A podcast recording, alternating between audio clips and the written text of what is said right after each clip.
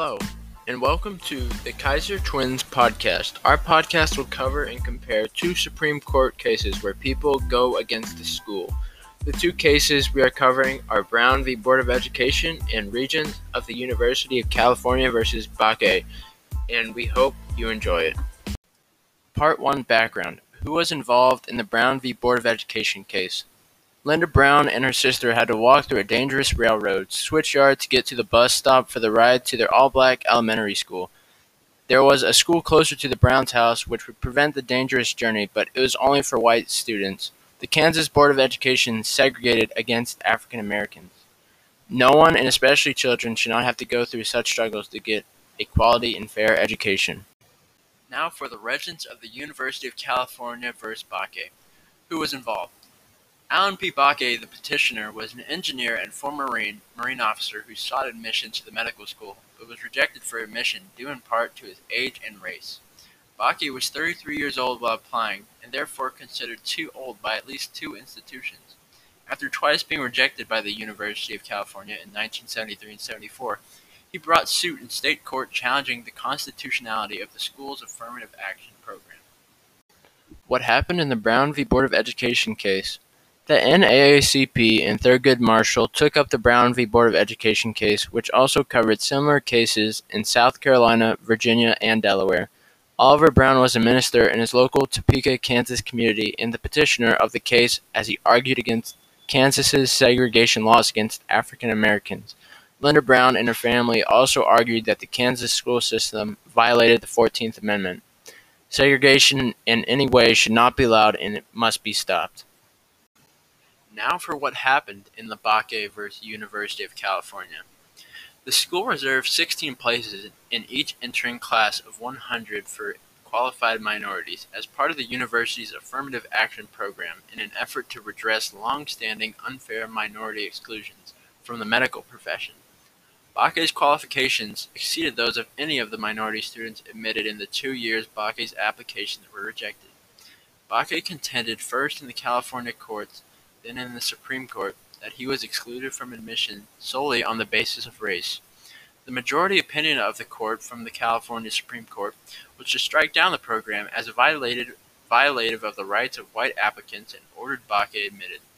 The U.S. Supreme Court accepted the case amid wide public attention where they agreed.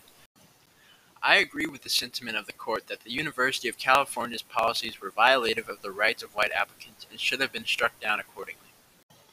The Brown v. Board of Education case began in Topeka, Kansas in the 1950s. The argument began in 1952 and it was decided on May 17, 1954. At this time, there was much racial tension and it was great there was a firm stance taken against segregation and discrimination. The Bakke case initially occurred at the University of California Davis School of Medicine, otherwise known as UC Davis when Alan Bakke applied and was rejected in 1973 and 74. The case would begin to be argued on October 12, 1977 and was decided on June 26, 1978. This time period is nothing compared to the segregation faced during my partner's case, but still had much racial tension during the arguing of the case. How and why was it brought to the Supreme Court? The Brown v. Board of Education name was given to five separate cases concerning segregation in public schools. These cases were Brown v. Board of Education of Topeka, Briggs versus Elliott, Davis versus Board of Education of Prince Edward County, Virginia, Bolling versus Sharpe, and Gebhart versus Ethel. These cases were similar to the final case and centered around the constitutionality of state-sponsored segregation. Brown v. Board of Education made it to the Supreme Court since in the original jurisdiction the three-judge panel in the U.S. District Court heard the oral argument and ruled in favor of the school boards. The Brown v. Board of Education case was appealed to the U.S. Supreme Court after the Appellate Court by the Browns who stated that segregated schools could never be equal. The Brown v. Board of Education case should have been resolved in favor of Brown long ago, but it is great and admirable that people continue to fight for justice until they earned it. Now for how and why Bakke was brought to the Supreme Court. In order to increase diversity, many public universities adopted affirmative action programs. This would occur to Alan Bakke when he was on the wrong side of this policy and tried to apply to the University of California, which would later spark the famous case known today. Affirmative action programs, particularly those that relied on quotas or specific race based distinctions, quickly became controversial. Opponents argued that they were unconstitutional because they were reverse discrimination and violated the idea that an individual's race should not be considered under any circumstances. The courts began to struggle with these issues beginning in the original jurisdiction and District Court of Yolo County, California, which declared this policy unconstitutional, then moved to the Appellate Court, the Supreme Court of California, after the University of California appealed, where they used oral arguments to further argue their brief. Following these actions, it was inevitable that the Supreme Court would be forced to confront them. If I was Bakke, I would have also argued the same reasons for bringing and arguing this case in a court, as it was a clear form of discrimination. Part 2 The Supreme Court. What was the Supreme Court ruling regarding your case? The court ruling and opinion of the court was decided by Supreme Court Justice Earl Warren and a unanimous majority decision in favor of Brown. The Supreme Court held that separate but equal facilities were unequal and violated the Equal Protection Clause of the Fourteenth Amendment. Unlike many cases, there was actually no concurring opinion since Earl Warren's opinion was endorsed by all members. Waties Waring issued a dissenting opinion in which he called segregation in education an evil that must be eradicated. In Delaware, the court found that the 11 black children named in the case were entitled to attend the white school in their communities. It is amazing how not so long ago there was so much discrimination and how this case ruled in favor of Brown. Life has changed significantly for the better since all people are treated more equally. So, what was the ruling in the Bakke versus Regents at the University of California? The Supreme Court had four plurality opinions and no majority opinion, meaning there was neither a dissenting or a concurring opinion. The first being a 5-4 decision in favor of Bakke, stating the Civil Rights Act of 1964 provided Bakke a cause of action the second being a 5-4 decision in favor of the University of California, stating the Civil Rights Act of 1964 does not prohibit the university's race-based admissions program.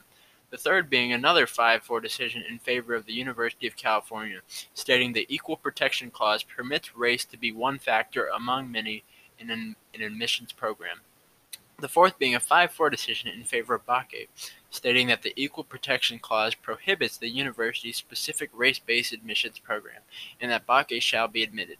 In the end, the case was decided by Justice Powell and the Supreme Court, where they ended up ruling that a university's use of racial quotas in its admissions process was unconstitutional, but a school's use of affirmative action to accept more minority applicants was constitutional in some circumstances. I agree with the Supreme Court's decision, and if I were the one sitting there, I would have surely been on the side where they struck down the University of California's affirmative action policies. Main arguments for both sides of the Brown v. Board of Education case. The Brown family lawyers had a brief that argued that segregation by law implied that African Americans were inherently inferior to whites. For these reasons, they asked the court to strike down segregation under the law. Attorneys for Topeka argued that the separate schools for non-whites in Topeka were equal in every way and conformed with the Plessy standard. Buildings, the courses of study offered, and the quality of teachers were completely comparable. They argued some programs for minority children were better than those offered at, at the white schools. They pointed to the Plessy decision of 1896 to support segregation and argued that they had created equal facilities even though races were segregated. They argued discrimination by race did not harm children. It still wows me how someone could support segregation. The people in favor of Brown kept the same argument for such a long time and finally got what they fought for. Now for the main arguments of both sides of the Bakke versus Regents of the University of California case. Bakke and his lawyers submitted a brief and argued against the University of California, alleging the 14th Amendment does not allow a state to impose distinctions based upon race. The belief that some forms of discrimination based on race, like reverse discrimination, might be less harmful than others is irrelevant to the Equal Protection Clause. The regents of the University of California argued that the 14th Amendment states that people should be treated equally, not the same. Treating people equally means giving less privileged individuals what they need in order to be on equal footing with more privileged peers. The opinion of the court was ruled that a university's use of racial quotas in its admissions process was unconstitutional, but a school's use of affirmative action to accept more minority applicants was constitutional in some circumstances. I agree with the court's decision that the university's policies were unconstitutional, and I'm, and I'm amazed that the university would argue against that. Brown v. Board of Education in 1954 was a landmark case since it struck down the doctrine of separate but equal established by the earlier Supreme Court case Plessy v. Ferguson. In Brown, the court ruled racial segregation in public schools inherently unequal and unconstitutional, based on the Equal Protection Clause of the Fourteenth Amendment. Decision contributed to the civil rights movement that struck down segregation laws during the 1960s.